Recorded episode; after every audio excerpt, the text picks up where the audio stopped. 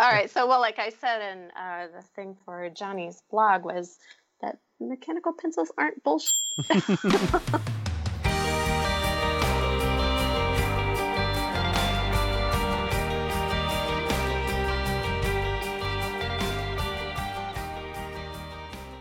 Hello, and welcome to episode 97 of the Erasable Podcast. I'm Johnny Gamber on hosting duties, and I'm joined by my co host and friend, Andy Welfley. I didn't leave Tim out because we're not friends anymore or because we kicked him off the show for having that sexy beard. Tim is traveling, and he just told us he's kind of sick, so Tim's not going to join us tonight.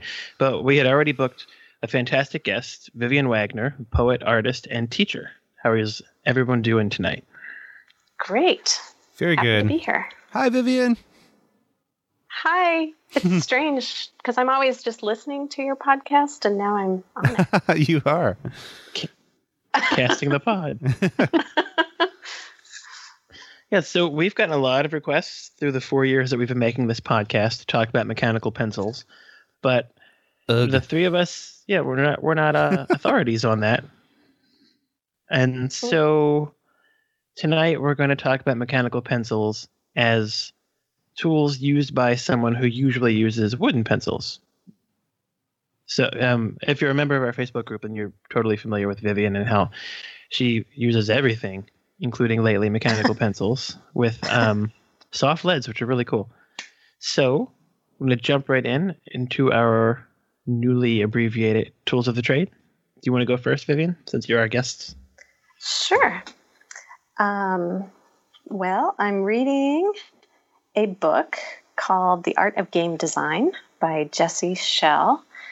It's sort of a textbook, uh, but it's really fascinating. I've gotten interested in game design lately. I've been playing games, especially solo games, and I've been interested in the structure of games. Uh, so I started reading this uh, book, and I'm finding it has a lot to do not just with games, but with any kind of writing, um, world building, interactive storytelling. It's really fascinating. Do they um, do they focus on like digital games, like video games, or is it or just any kind of game, like board games and you know story it's story applicable. Yeah, so he he does focus in some parts on video games, but it's he makes it clear that everything he talks about is applicable to any kind of game. So Hmm. board games, card games, uh, role playing games. So yeah, it's all very applicable. And in fact, the reason I started reading it is I am, I've gotten interested in writing about and teaching choose your own adventure books, Hmm. and I started thinking of those as games. Um, and so I started reading this book and just got fascinated by the whole thing. In fact, now I'm thinking I want to design, actually design a game now that I'm reading the textbook on it. Heck yeah!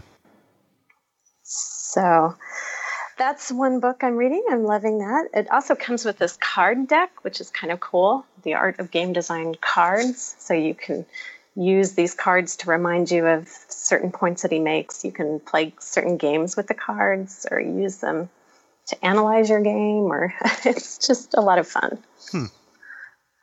Uh, and I'm also reading, so related to that, I'm reading a book that I'm teaching in the fall. So I'm teaching an introduction to literature class in the fall. And one of the things I've been realizing with my introductory literature classes is most of my students don't really like to read.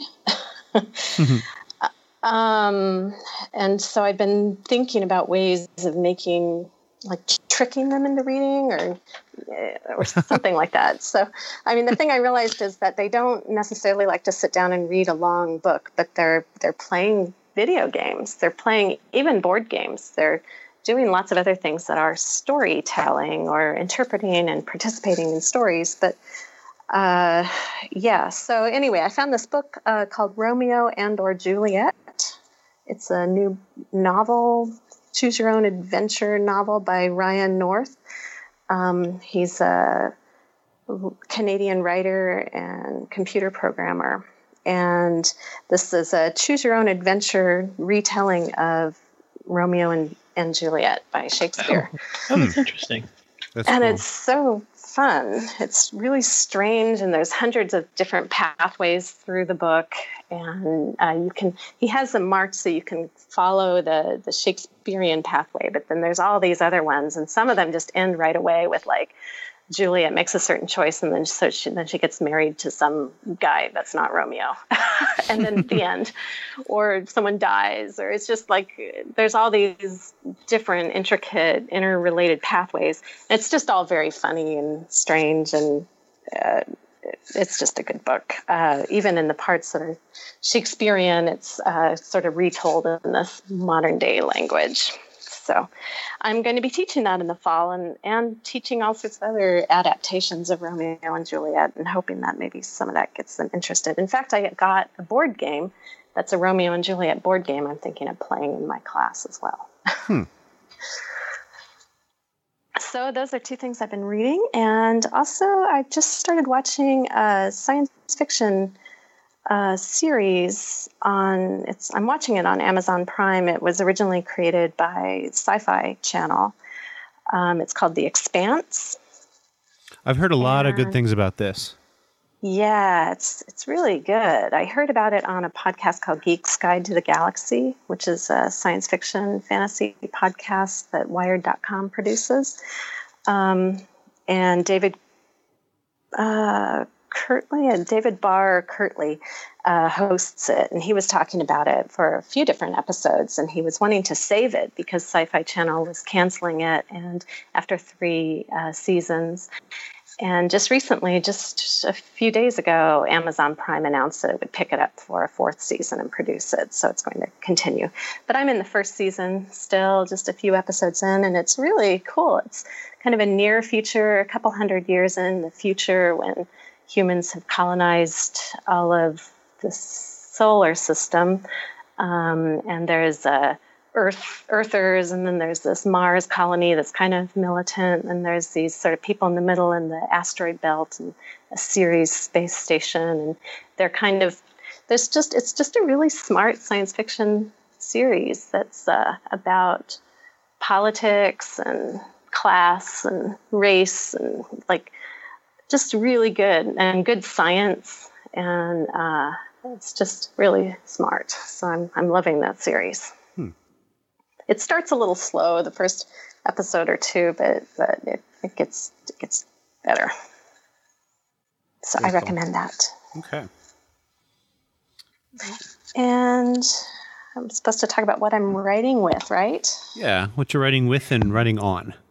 So I am using my uh, Bic Atlantis 0.5 millimeter uh, mechanical pencil with Pilot Neox 4B lead, and I'm using a Baron Fig train of thought. Oh, nice. Yeah, love those. I like it. Yeah, I, I like everything Baron Fig paper wise, and so I'm on my third train of thought and mm. just loving it. Well, um, what am I? What am I consuming? I um, just started on the recommendation of a friend of mine um, uh, who I hung out with at that conference in Minneapolis. Uh, there's a podcast called Twenty Thousand Hertz, um, which is a little bit like that 99% Invisible podcast that I really love, except about audio yeah. and sound. Um, so they they had a we were we were deep just like talking about the the whole phenomenon of ASMR videos and people who like will you know brush their microphone with a makeup brush and they'll like sharpen pencils into the microphone and just like make those sounds that give people like the like the little tingle down their back.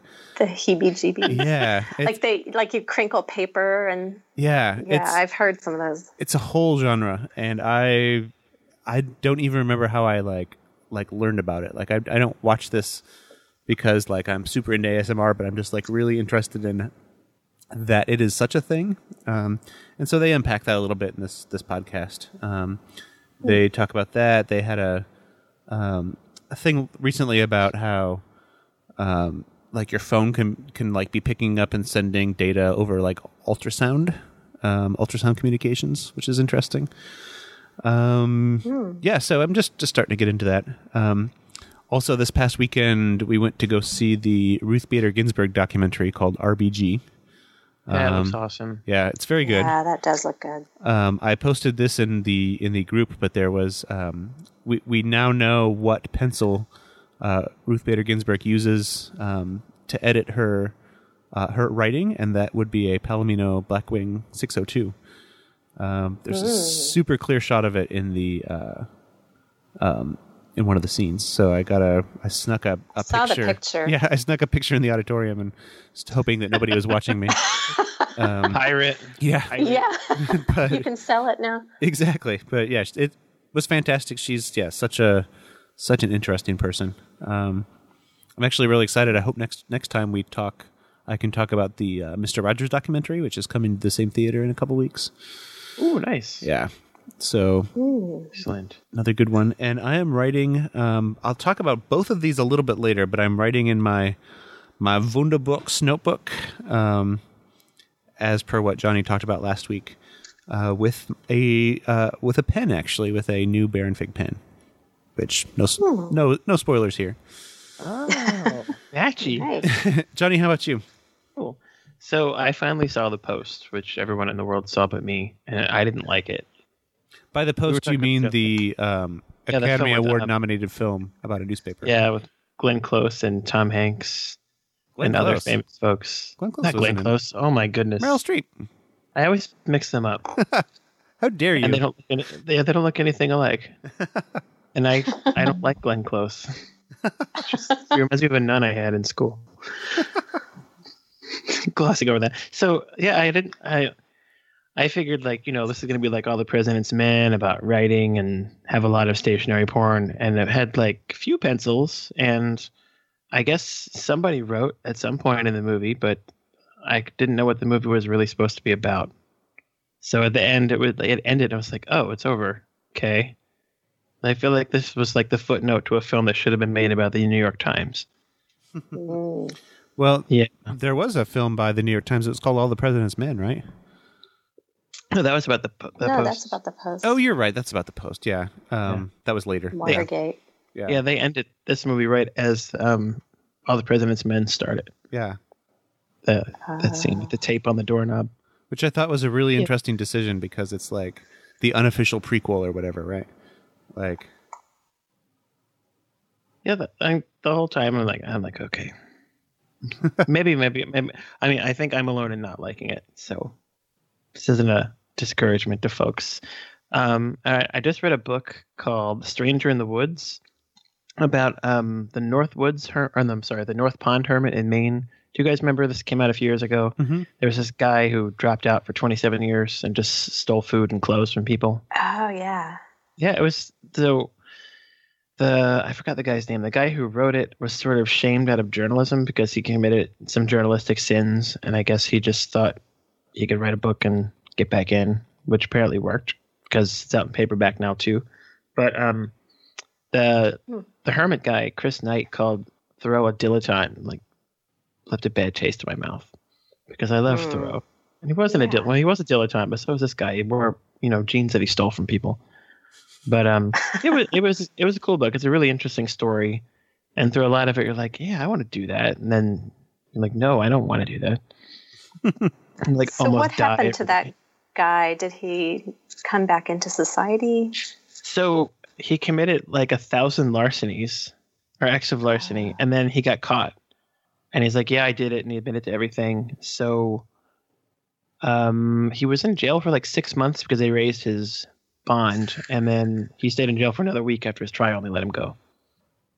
But you know, that's like prison to him now. He's not in the woods. Yeah. Yeah, but it, it's good. it's a quick read. It's a cool book. It would actually make a really good movie if it was done well, but it probably would be done badly and be worse than the post. Mm. So, yeah. So and I thought I'd round it out with a piece of music because Tim's not here and he always talks about the interesting music he listens to. There is a new album out by the Scottish techno pop band Churches with a V called Love Is Dead, which it? is aren't they called chiverches? no. Apparently they did this to, to show to show up in internet searches better, which totally works. You're working on their SEO. And it's them. nice. yeah, it's like really melancholic and super 80s ish, and like aggressively pop. It's really good. It's on, a, you know, Spotify and Pandora and all those things now. And courtesy of uh, Vivian, I have 4B lead in my Kuru Toga, mechanical pencil that I'm writing with, which is like writing with an always sharp Blackwing, which is really cool. Yeah. In a Write Notepads Goldfield book, which is also super dreamy paper. So like my writing tonight is very happy and dark and Mm. smooth and wonderful. nice. Super dreamy. So, shall we jump into fresh points before we get to grill on mechanical pleasures? Sure. Do you want to go first again, Vivian? Okay. Um, so I belong to this Facebook group called Colored Pencils for Beginners and Beyond, and they have a bi-monthly challenge, and their monthly bi-monthly challenge for May and June is to draw a picture with graphite and colored pencil, which was interesting because you usually don't use those together. Uh, graphite sort of muddies the colored pencil, and they just don't but but I uh, decided to try a, a Stabilo 8008 aquarellable, so it's a water soluble graphite pencil. Oh yeah. Uh, that was really fun to use for this, and then I used uh, Derwent um, uh, Graphitint pencils, which are new to me too. They're a, a mixture of graphite and color, a little bit of color inside them.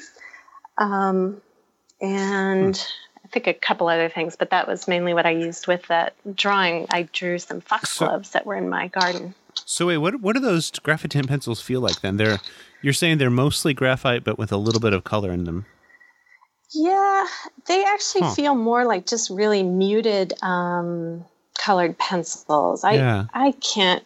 They don't feel graphitey to me, but they uh, have really subdued colors. Like I'm looking at them here. One is I just got a little six pack of them, but like I have slate green and cool brown and port and ivy, very English countryside kind of colors.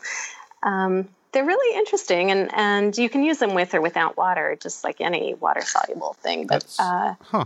That reminds me a lot of those um the pens you can get called that like they they're called like BLX pens or something. They have like Oh yes. yeah, they have like a green black and a brown black and a red black. They're, ro- yeah, they're roller balls. Yeah. Huh. I'll have to look Yeah, some of these are- up.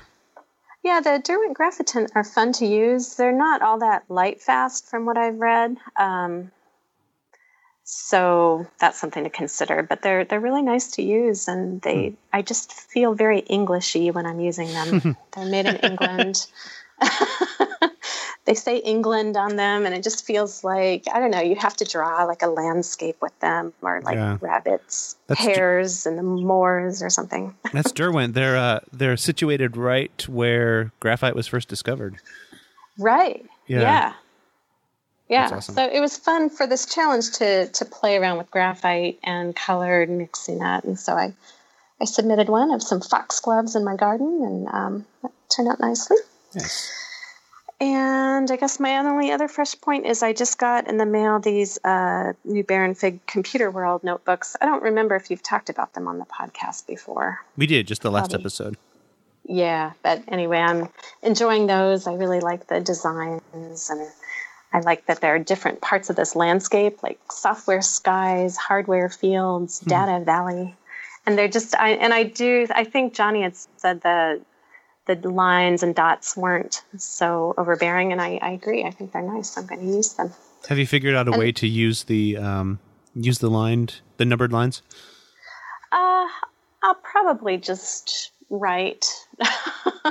I'll, uh, you know, I, I, I could, I guess I might use them for lists. They look kind of good for lists.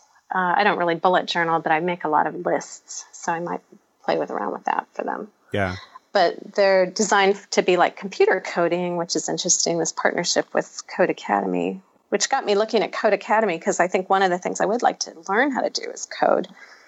When you Um, when you make your own video game, then you know Right. you'll be able to use that. Right. Yeah. And actually, I've been learning that like the the process of coding is similar to any other. It's basically just a decision tree kind of thinking. So you can use it for other kinds of narratives too. And I didn't realize they come with stickers, so I got these cool stickers, Hmm. which which will be fun. So those are my fresh points. Yeah. Well, um, my uh, my first fresh point is um, really cool. It came out, I think, like the day after we recorded um, last time, but um, it is the the new Baron Fig Squire, um, which I it's it's it's beautiful. It's it's orange.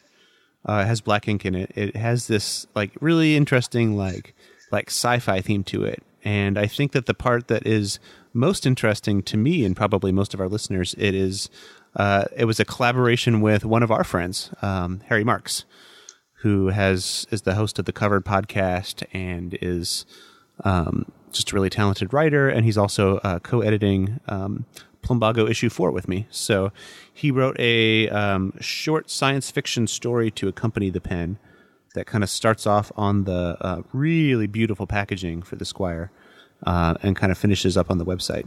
So um, it's nothing like nothing amazing as far as the performance of this pen goes. It's just another Squire, but it's it, it is a beautiful orange, and I know I'm up for the orange fanatics among us, which I know that there are a lot. Um, I think Brad Dowdy, Brad Dowdy is a is a big orange fan. Um, this is something that everybody will really love. So, yeah, go out and check out. I think they still have some in stock. They do as of the recording time, which is May 30th.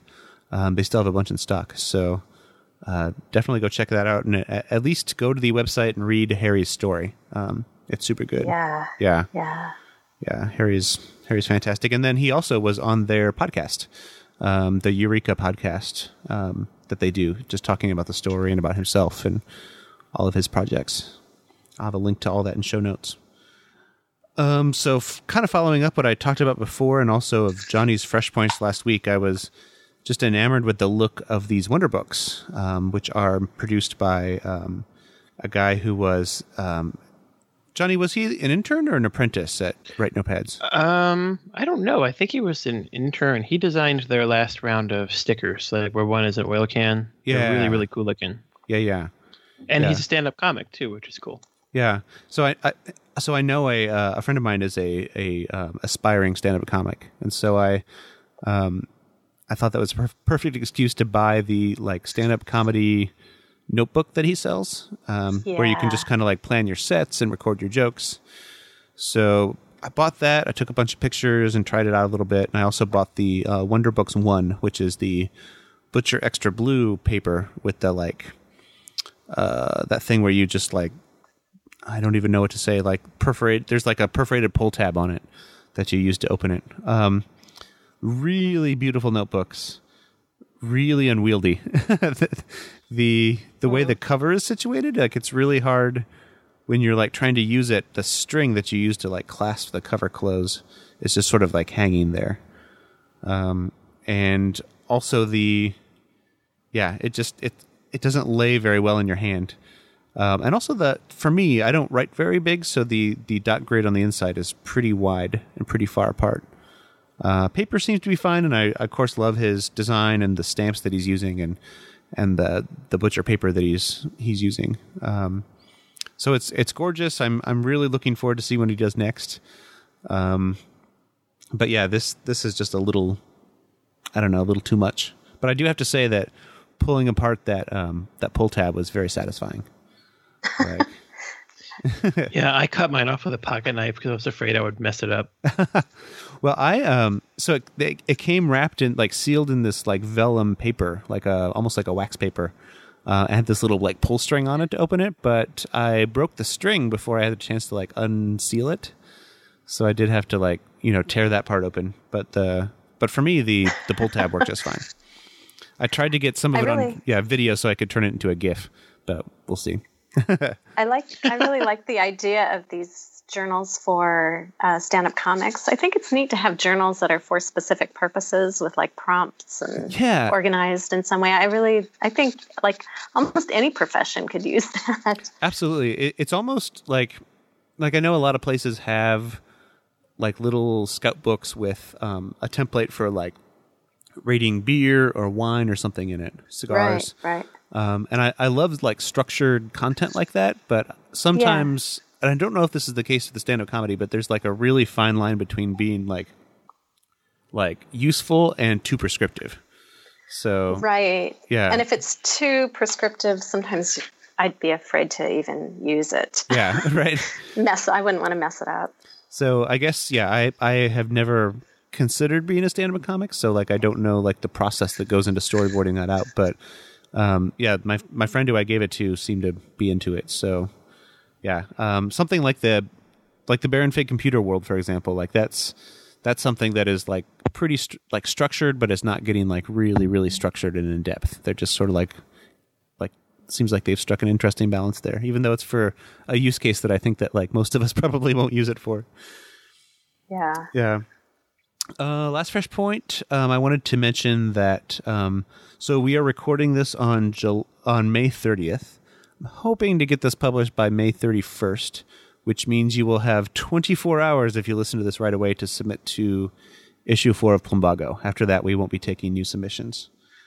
Um, so yeah, if you if you have that uh, if you have just an idea of something, even even just like a half formed idea, just pitch it to me and and we'll uh, we'll talk it through. Um, somebody I have I have heard lots from uh, in the submission process is our guest today. Vivian is going to be all over this issue, which I'm excited about. Yeah, um, Yeah. and and in fact, you had a couple, uh, a few different poems that you're going to run, and I was wondering if you would be willing willing to read one of them. Sure, I could Yeah. do that. Yeah, Let's see. Well, I could read one called Inventory of Tools. Ah, let me pull this up here. On my desk, jars of pencils with colored leads, purple and pink, yellow and orange, wait to become sunsets and birds, trees and flowers, doodles beside poems, scratches in the interstices of morning pages and shopping lists. I don't hold much sacred, but these I do, and my many hued pens, trays of paints, stacks of paper, water brushes, and inks. The more the world's destroyed, the more these tools shimmer with promise, twist with hope. ah, I love that.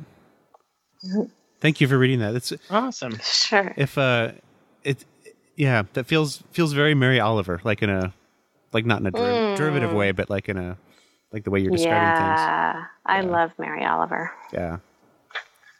Cool. Well, thank you. Thank you so well, much. Thank you, and Yeah. thanks for putting these in. I just love Plumbago, and I'm excited to see this new issue. Yeah, we're um right now I'm I'm working with our our super secret mystery cover page designer on trying to like find the right combination of like paper stock and um and design. So it's a really Yeah. it's a really fun part of the process. Yeah. Johnny, how about your how about your fresh points? So our friends at Baron Fig also have a new notebook out called Atomic, which is an apprentice, which they used to make as the um, their pocket notebook. Hmm. So do you have do either of you have these in hand? Mine is on its Or way. still too new? Yeah. Yeah, I don't have them in hand yet, but I'm drooling over them on the website. They're baby blue and they're so pretty yeah. with sort of that um, spirally atomic look that our friend Lenora says is not what an atom looks like. It's a model. yeah, I majored in philosophy and I've never seen an atom, so I'm just gonna go with what this says. But um, yeah, th- they're uh, that was sort of their limited edition thing before they had their subscriptions. Was that they had different versions of the Apprentice, which is I think the first thing I ever bought from Baron Fig. So this was super exciting, and Dot Grid, which is like their perfect paper, I think. hmm Yeah, I think I have all of the apprentices, and I have an unopened pack of the Path River Grass one that came Mm. out in 15, but I have no idea where it is. But I know I have it because I bought two, and one was never used. So either Charlotte took it or it's around here somewhere. But yeah, I'm excited to get these. These this this color is like yum yum. They they don't do um yeah limited edition pockets very often. I I wonder like if the larger vanguards like the computer world size ones are just are they more popular or I would think that these these little pocket notebooks ones would be. I'm using an apprentice right now. In fact, like yeah, they're really nice. yeah and I mean, it's been so long that um, I mean, I hope I'm not trash talking Baron Fig because I really like Baron Fig. The last time I did an apprentice, their quality control was still, you know, finding Yeah. its place. Whereas now it's yeah. The perfect. stitching was off a little bit, wasn't it? Yeah, I'm excited to see this because the computer world notebooks look look like they were made by a computer. They're like absolutely perfectly cut, perfectly stitched. looking oh so fine. but um, yeah, I'm I'm stoked about this, and I hope this means they're going to do some more. I That really great. I really wish they would experiment with cover stock, like like not necessarily like a Butcher Blue like French paper company stock, but you know they they have really gorgeous designs, but I they always have like that that pebbled texture, and I I would love it if they like you know branched out from there a little bit. Hmm. I haven't even thought of that. Yeah, I'm glad that they're going back to putting some of the um the vanguards in boxes because that's really cool. It's another chance for a cool design. yeah. They did well. They've only done it twice with Computer World and the Black Box, Black Box, which Um, is They have, really cool. That's my favorite. Oh no, I guess Train of Thought didn't come in a box, did it? Uh, no, No, that No, came it had a, a wrap, uh, like a band around it. yeah. That's right. And Portal would have been an easy, easy uh fit. They could have made a you know geometric box. Those were really cool books too. Yeah, Yeah, and they could use foil or something. Like win-win. Yeah. I, I literally have no idea how they keep up with their own schedule, but it's really impressive. yeah. Because even if they have one that I'm not crazy about, I can appreciate that it's still pretty awesome. Yeah. Like the Most- pen, you know, I don't I use a lot of pens. Okay. Mostly, I just love their paper. I mean, I would buy whole reams of their paper if they just sold that. Yeah. You know, somebody did. Did you guys catch in the group? Uh, I don't remember who posted it, but somebody was wanting to know if they can buy essentially a blank paperback. They really love Yeah. paperback paper that. for writing, and I was like, "That's really interesting." I have no idea where one gets that paper.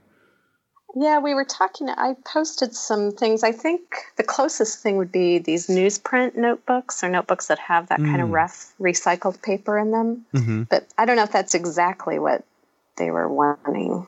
Yeah, Well, I think. I uh, how- I think Okay. Baron Fig Baron Fig should release an an edition where they use that paper and just have it like be called like paperback writer.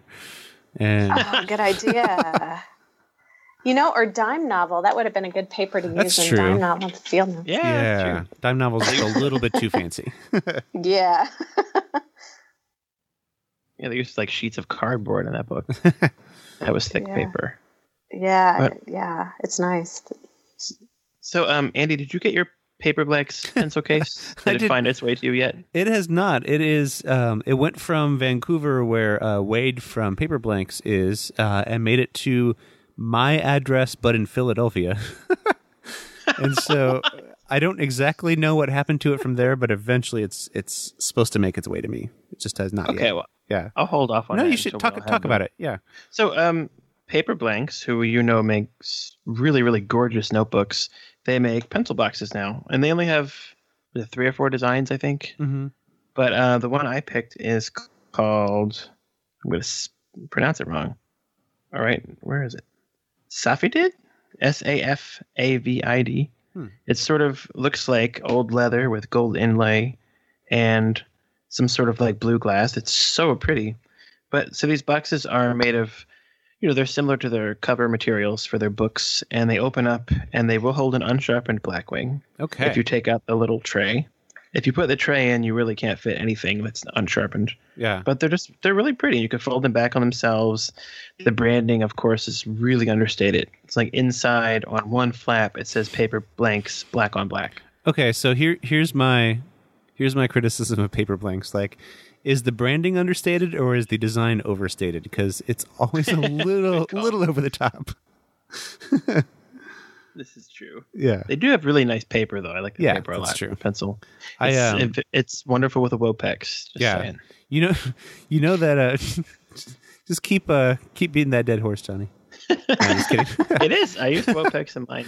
you know that I filled uh, up half of one. so paper blanks and Paper-Oh are the same company.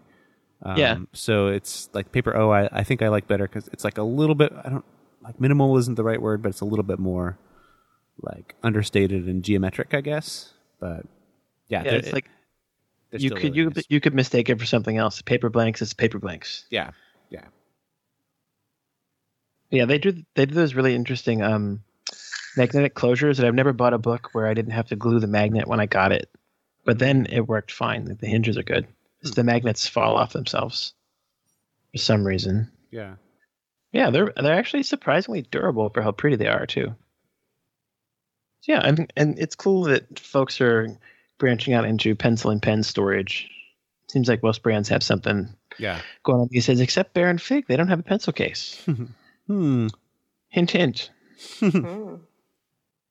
Actually, if they made one like this that had the cover material from a confidant, that would be pretty fantastic. Mm. And it would get Yeah. really dirty and look really, really good. Maybe it could be like one of those books that are cut out on the inside, and you can store secret things. Oh, in them, yeah. pencils. Oh my god, that'd be awesome. They could call it the Shawshank. Right. Totally. You can uh, like bring in pencils secretly. Nobody would know. Oh, that's fantastic. Awesome. So I only have one more fresh point that actually has absolutely nothing to do with pencils or stationery, but I feel like something could be analog adjacent if it's old fashioned and that would be Nerf guns. so um we had a Nerf war at a cookout that I was at two weeks ago, so then I might have bought five Nerf guns um, just for maybe. a cookout that was this past weekend. So it's really fun because kids run around outside. The Gamber arms race.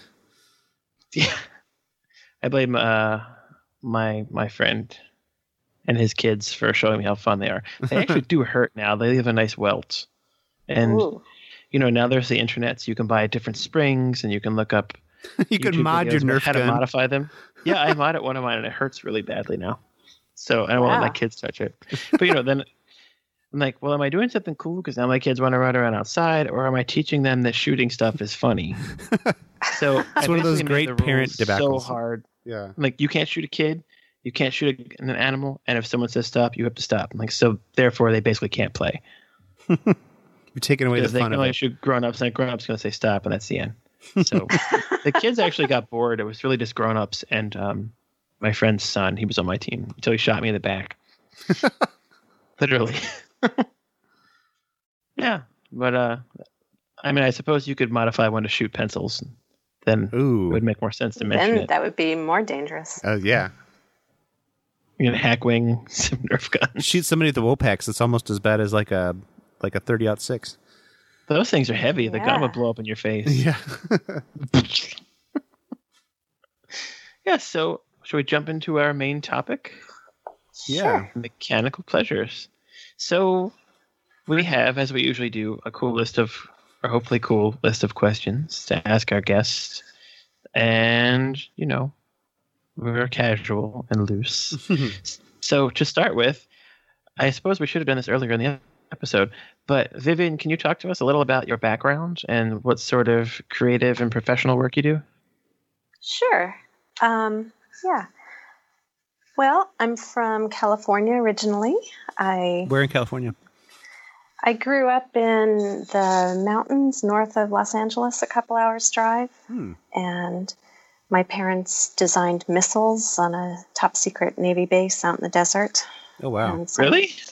That's yeah, crazy. I, I went to high school on on that base by that base, and uh, then I uh, went to college at UC Irvine, and I got my bachelor's in English, and then came out to Ohio because I wanted to experience something else, and got my master's at uh, Ohio State, and got a PhD at University of Illinois Urbana Champaign. Oh, home of uh, Michael Hagen and Jason Patterson. Yeah. Yeah. yeah, It's been fun hearing them talk about it.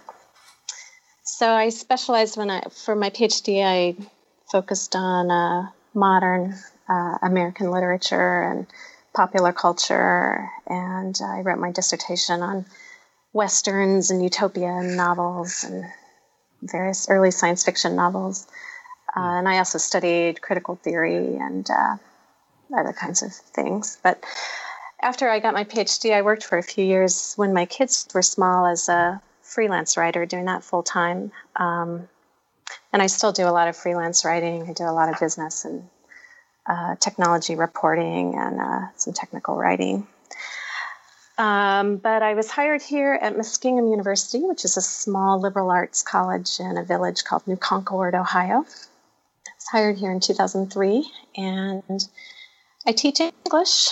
Um, I teach a lot of composition and introduction to literature and some modern American literature and some journalism, journalism ethics, and uh, public relations writing, and hmm. a few other things like that. So that's that's what I teach. Um, I do a lot of a kind of range of writing. I do creative nonfiction writing. I published a book a few years ago on learning how to, trying to learn how to play fiddle. Um, and I've written recently. I've been doing more poetry, and I do a lot of uh, creative nonfiction essays and some fiction recently. Um, yeah, and still some journalism. Um, so I do some uh, feature writing and various kinds of stories. I do a lot of book reviewing too.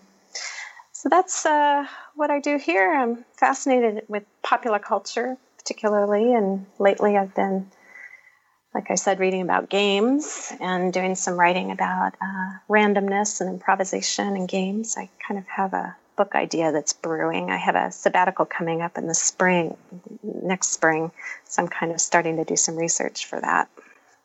Very cool. Huh. So, so within all that, um, how do pencils and other other analog tools of creation fit into that work? Yeah, well, I I journal regularly. I'm a big fan of free writing, and I do morning pages every morning, which is uh, Julia Cameron's idea of writing three pages of just whatever is on your mind in the morning. And so I do that, and I often I do that. Usually, I do that with pencils. Uh, and I do a lot of other writing and doodling and stuff with pencils. I annotate my books with pencils. Um, and I also do a lot of art. The last couple years, I've been doing more art. So I uh, do colored pencil work and watercolor and some ink drawing. Um, yeah, so all of that is stuff I use analog tools for. I, I also love fountain pens um, and ink. And I like, uh, I have a Retro 51 pen with a Schmidt Easy Flow 9000 cartridge in it that I really love. Oh, yeah. I love my Pilot Vanishing Points with the Iroshizuku ink. Uh, so I, I, I have a few things that I use all the time. I, I'm not really a collector or an investor in these things. I, I get something and I like it, and then I just use it all the time. Uh, so that's what I, I, do. A lot of other. I have a lot of other analog loves too. I guess. I mean, I still play violin, and I love instrumental, just playing music. Mm. Um, I like watches. I realized over Christmas that I have like 20 different watches that were very in various states of disrepair. My boyfriend helped me. we kind of worked on fixing them up, and then I started giving them out to my kids and their friends, and so I've kind of gotten more into my watch collection lately. Hmm. but I like doing word puzzles, crossword puzzles, and other word puzzles. Uh, I use pencils for that. And I write letters, or I try to. I sometimes get behind on my correspondence, but I like sending postcards and letters. Nice. And board games recently. That's, uh, I guess, analog. I've been playing a lot of solo games and card games. So. You are not somebody who is bored. yeah, I'm always doing something new. kind of 10 things at once, too. So, of all of the, you know, mediums or media that you like, what was it that made you like pencils specifically? Like what got you into pencils? Um I like the feel of them. I guess it was only recently, the last couple of years. I guess when I started using colored pencils, I started hearing in some of those groups about the Erasable podcast. Hmm. and so I, I've heard of them. So I joined. I think before I started listening to the podcast group, podcast, I joined the Facebook group, and then I very quickly discovered Blackwing pencils. I was like, ah, oh, these are wonderful, especially just the basic MMX soft core. And so I started using those all the time for drawing and writing. Um, before then, I didn't really realize there were special pencils in the world. And so I, I usually used pens before that. Um, but yeah, that was a couple years ago now. And now I use them all the time. Uh, I mean, I always did. I guess I always had a pencil on hand to annotate books because I never really felt comfortable writing with pen in books, but I like to write in books. Um, but it, they didn't become something I wrote with regularly until the last couple years. But now I love them.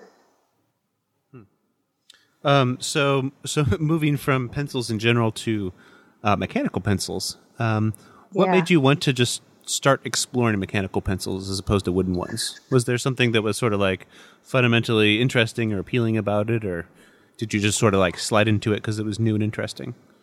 Um, no, it was really just this past spring. I was just one day in my college bookstore and looking at the stationery items and seeing what was there. And I saw these uh, Bic Atlantis um, 0.5 millimeter mechanical pencils they had. Um, and I've always liked Bic Atlantis pens. That was actually what I used to use all the time before I started discovering other writing utensils. So I thought, well, I'll try a packet of those. And I brought them back to my office and started playing with them. And I thought, wow, this really isn't bad. I like the feel of it. And I like that I don't have to sharpen it. Um, and I could write. I can do my free writing with, without having to stop and sharpen. And even the Bic lead that it, the original one came with wasn't so bad. I, I kind of like the feel of the Bic lead. It was just an HB lead. It's made in France. Um, but I thought, oh, this is nice. And so I went back and bought all the ones that they had there, a couple other packets. And I realized later when I was looking on Amazon and elsewhere that these aren't really, it doesn't look like they're made anymore. So I'm happy I have a few packets to, to last me the next few years. Um, but then I started looking, I, I mean, the HB lead was my favorite. And so I, I read on the group, I guess, I heard people talking about darker mechanical pencil lead. So I ordered some 4B. I ordered the Pilot Neox 4B and the um, Uni uh, Nano Dia um, Mhm. 4B. Yeah, Um, na- or Dia, Nano Dia? Dia, I guess. yeah. Dia? I, I don't don't know. know. It has. It's supposed to have like ground up diamonds in it, uh, which gives it a certain hardness and unbreakability. So, uh, I I have both of those, and I really I like both of them equally. I, I like the Pilot maybe slightly more. It's a little softer. Um, but so I loaded that up into these, and the, then it quickly became this was became my go-to pencil, this Bic Atlantis with the 4B lead. I just love it. I use it all the time, and I journal with it in the morning. I use it for annotating books, and I, it's nice, especially to take around when I'm teaching and not at home with a sharpener right nearby. And so, yeah, So- this has become my go-to pencil. I sometimes forget that um, you know Bic doesn't just make the the click mechanical pencil, which was my main experience with mechanical right, pencils. which is not good at all. Yeah, Right. they're not. These are totally different. I mean, these are shaped nicely. They're nice to hold. They're weighted nicely. Yeah, Yeah. they're totally different from the cheap uh, Bic. Uh, well, I mean the the crummy Bic yeah, mechanical pencils. Yeah, yeah, so, so- I, I I mean I'm the kind of person that like when I find something I like then I just start using it all the time. Like Yeah. you know when you get an album and you just like listen to it all the time until you're sick of it. That's what I am. So like I'm in this I don't know how long it will last but right now I'm almost always using this this uh, Bic Atlantis. Awesome. So, what are some of your other favorite mechanical pencils? Yeah, so I did start after I got those. I went on Jet Pens and started looking around, and I got um, an Ohto sharp pencil that I like. It's made out of wood, and it looks like a wooden pencil. oh yeah, Um, and it has a nice feel, and if you, especially putting sharp or the the soft lead in it, it feels like a nice uh, wooden pencil with soft lead. Uh, the one thing I don't like about it is the ferrule kind of. Um, the eraser is a little loose in the ferrule. It started bugging me, so I put some little a tape there to kind of tighten it up, and it's it's fine now. So I, I use this. that's what I've noticed with Ohto Ohto Ohto Ohto. Um, like they're they're designed really nice, but the manufacturing is always just like a little shoddy. Yeah, I bought my sister a fountain pen that is kind of like that. Yeah, I was kind of disappointed with that because I like everything else about the pencil. I like that it's wooden, but yeah, I didn't really like that. Now it looks kind of crummy because it has this tape that I put there, but it it works all right and it doesn't shake and rattle like it used to. Uh, let's see. Oh, and I also got these. I think after one of the Erasable episodes, Topher and was Les on there. can't remember who was talking about these uh, TWSBI Junior Pagoda pencils. Mm. Um, they're new. These and there's a there's three different colors: white and like a tangerine and a blue. And I ordered all three of them, and they're really nice. They're 0.5 uh, two, and they they feel nice. So I've been using those too. Yeah. And I think the other one I like lately is this Pentel Champ. This one's actually 0.7 millimeter, but I like the feel of it. It's kind of got a weird grip section all of these are just cheap mechanical pencils. I haven't gotten any really fancy ones, but these are those are ones that I've been using. One thing I will say, there's a, a, the Bic Atlantis 0.7 millimeter I also have, but I just I don't like it as much. It's slightly thicker, and I don't really like the thick lead. And you can't get 0.7 lead in 4B, so I'm not quite as fond of those. Yeah. So but they uh, are still available. So, so speaking of the the uh, you know using softer leads, um, I think Yeah. I I don't really think about using softer leads often because it just seems like it would just break super easily, right? Like because it's so thin. Um, Yeah. Can you talk a little bit about how using softer leads is different from like from standard leads, specifically in a mechanical pencil, and what your preferred brands and grades are generally? Yeah. I mean, I, am finding that this pilot lead and the uni lead really aren't breaking that much. I mean, if I really press hard, but because the lead's so soft, I don't have to press that hard to write. Um, so I'm not breaking them that much. Uh, it, it depends on the pen. I don't like the. I have the curry to. How do you say it? Curry toga. Mm-hmm. Kurutoga. Kuru, kuru toga. yeah. I don't quite like it as much. I know it turns the lead and it's supposed to keep it sharp, but I don't know. Uh, that one maybe breaks a little bit more, but I I haven't had much of a problem actually, right with them with this breaking, especially with the, the for some reason maybe the Bic Atlantis just uh, the way it holds it in there. Mm. I don't bring out too much at a time. The Baron Fig paper, which is my favorite paper, is pretty toothy and it does eat up the lead pretty quickly, but I, I don't mind. I Yeah. like it. And I click after few paragraphs, I have to click. Yeah, I think I, I often when I use mechanical pencil, I think I just advance the the lead too far, and I know that like with like super thin lead, like a 0.2 millimeter, um, you're really not supposed to have that sticking out much past the um, what do you call it, the metal tip, right? Right, yeah, and I don't on these. Just a little bit past enough to get it. I don't like it when it gets so close to it that you can feel the metal against the paper. That's Yeah. a bad feeling. But just a little bit beyond that, so it's kind of you finesse it, but you can I can do it. What's So what's your what's your favorite widths of le- of lead? uh, uh the 0.5. yeah, Yeah, I like the 0.5, the the 4B 0.5. That's my favorite. four B point five. It's good to know. Yeah. So, on a completely different track, what are some of your favorite wooden pencils? Yeah. So, well, I like the the basic Blackwing um, MMX. That's probably still my favorite go-to pencil, and I like the 73. Uh, I got a box of those, and I really like them. I mean, it's strange that to think about these have the same core, and so I, I I mostly like the core in those, but I like the feel of the 73. Um, and I like the 602 for some other things, and the 54. So I like the all those. In fact, I haven't really found a Blackwing that I don't like. Uh, I also really like the Mitsubishi handwriting pencils in 4B, the darker ones. They're really nice and soft and buttery. They're better maybe for drawing. They do lose their point pretty quickly for writing, but they just feel so buttery and nice. Um, I like the Tombow Mono 100 2Bs. I use those, the box of those I'm working through. Uh, I also really like uh, John Morris got these prayer pencils from Japan. Oh yeah, I have a pack of Uh, those.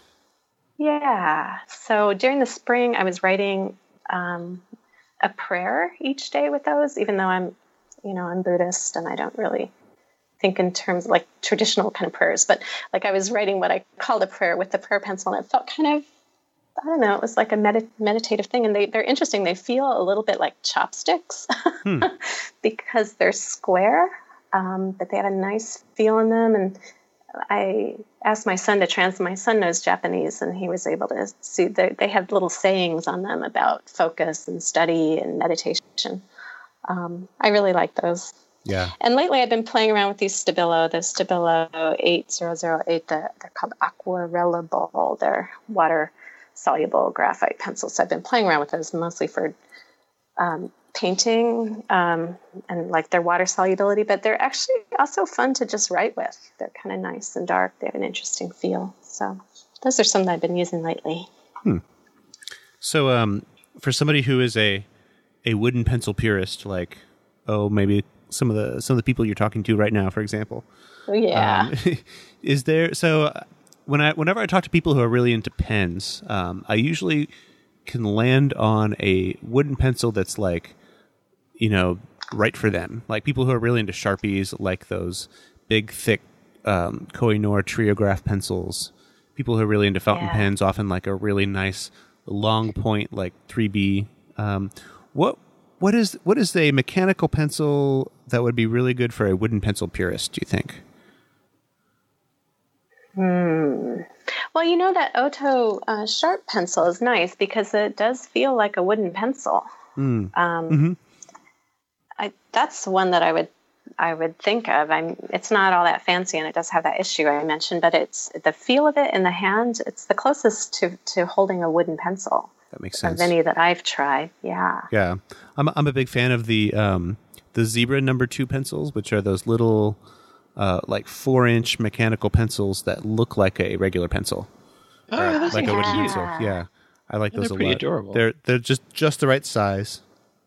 Um, they Yeah. they have like a metal ferrule and an eraser on the end of it, unlike you know some of the other um, Papermate pencils, like that big, crappy like plastic thing that they were like, this will replace your wooden pencil.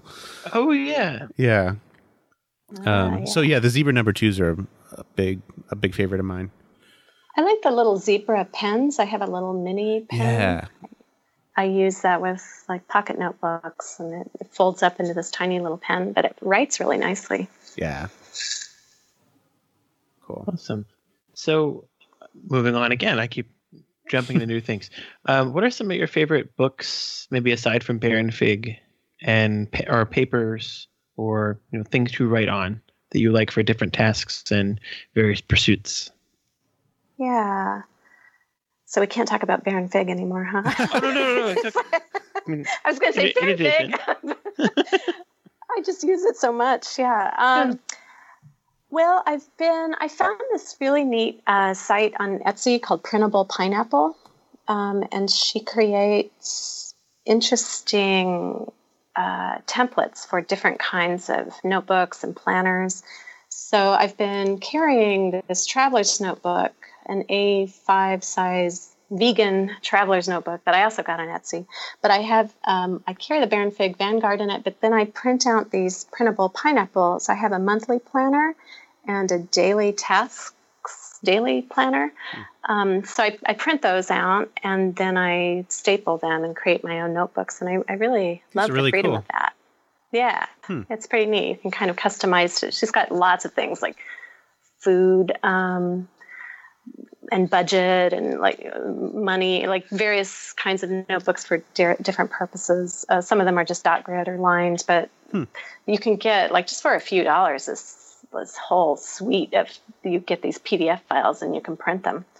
Um, so those are ones that I use every day, especially the daily tasks one. I really like that. I, I'm a big to-do list creator, and I like the structure that she has on there uh, with uh, daily times and then daily to-do things and the top three things to do each day, and then the rest of the things you want to do. Then she has things on there like how much you work out and I don't know other stuff that I how much water you drink. I don't always fill all that out, but I like the lists. So that's another one that I use every day. And then I use a lot of other kinds of art paper. So I really like fluid uh, watercolor, uh, cold press blocks for doing watercolor. And I enjoy using the Strathmore watercolor postcards. I make little postcards when I travel or to send to people. And I just started using a sketchbook from Leda Art Supply. It's pretty nice uh, paper, good for sketching, and takes a little bit of light watercolor. I do also really like, I, I had a lot of field notes, but I, I like a little bit of a bigger notebook. So I, I gravitate more toward these A5 notebooks. But I like the field notes uh, dime novel.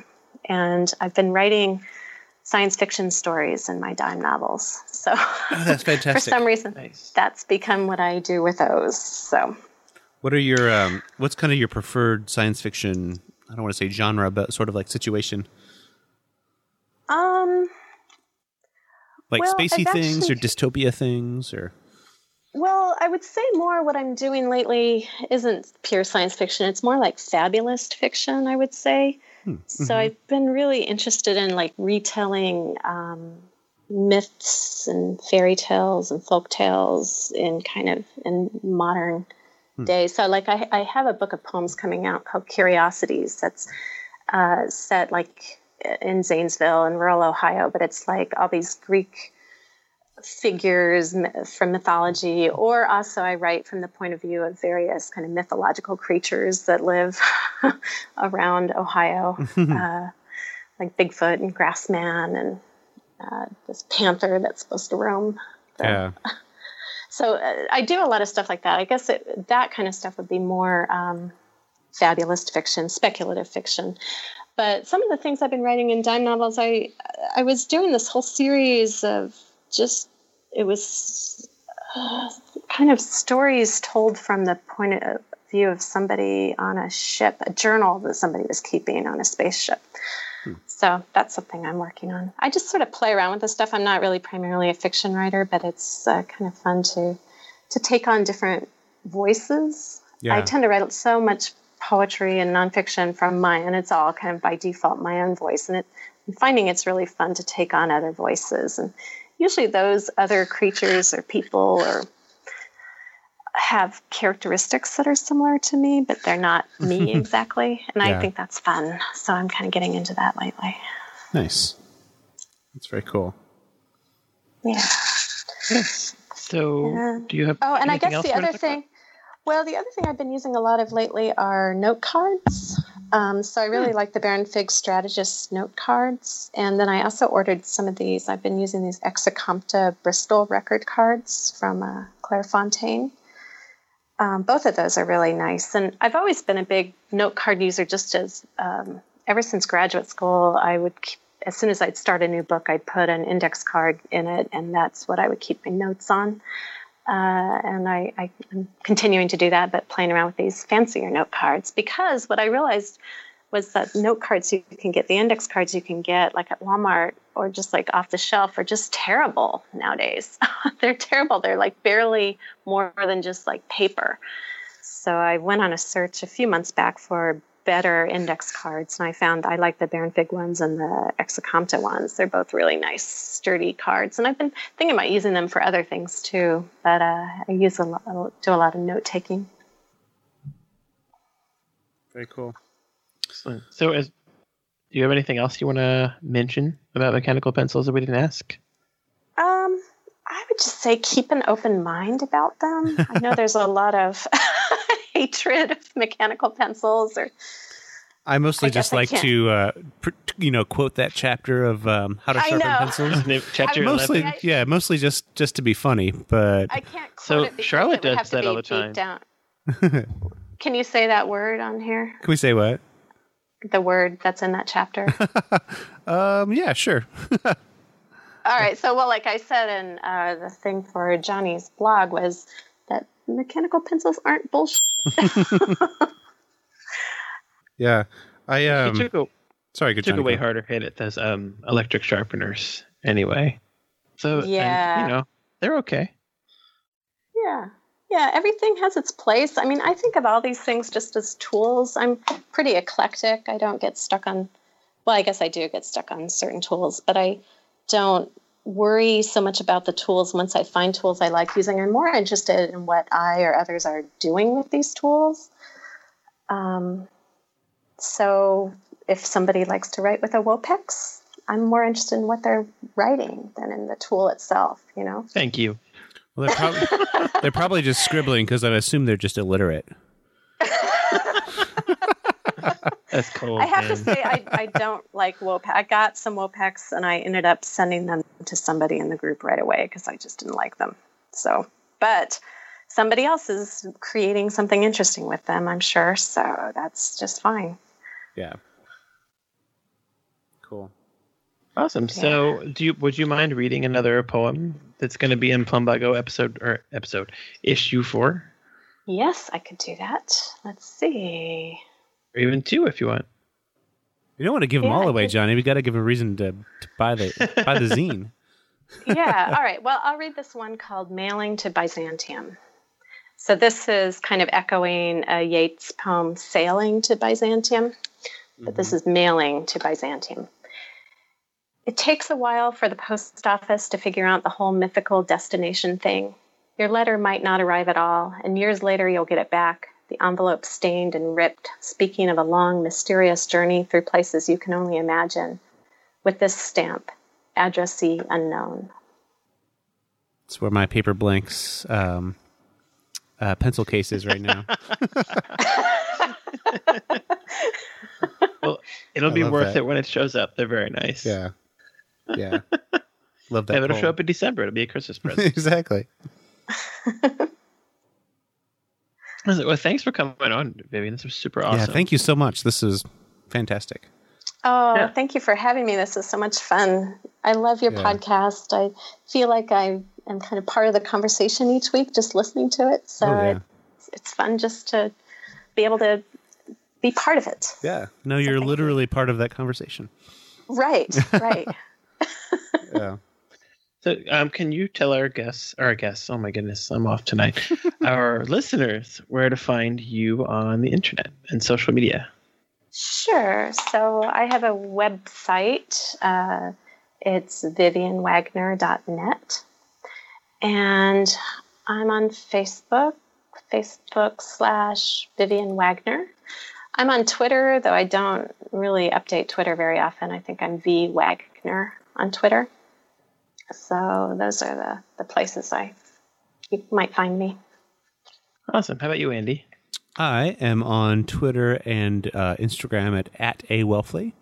Um, you can find my, my blog um, at woodclinched.com or uh, more about me at andy.gold. How about you, Johnny?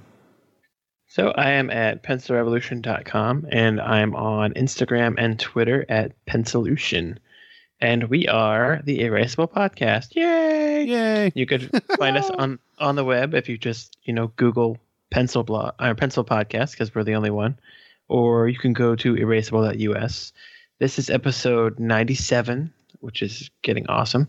So this will be at, at erasable.us slash 97. You can check out our f- sort of adjacent to the podcast pencils all the time group on on facebook at facebook.com slash groups slash erasable or search for the erasable podcast pencil community. And our facebook page is erasable.com slash erasable podcast which you can like for if we decide to make announcements so we don't usually do. Uh, we're on twitter and instagram at erasable podcast. Thank you for listening and we'll see you on episode 98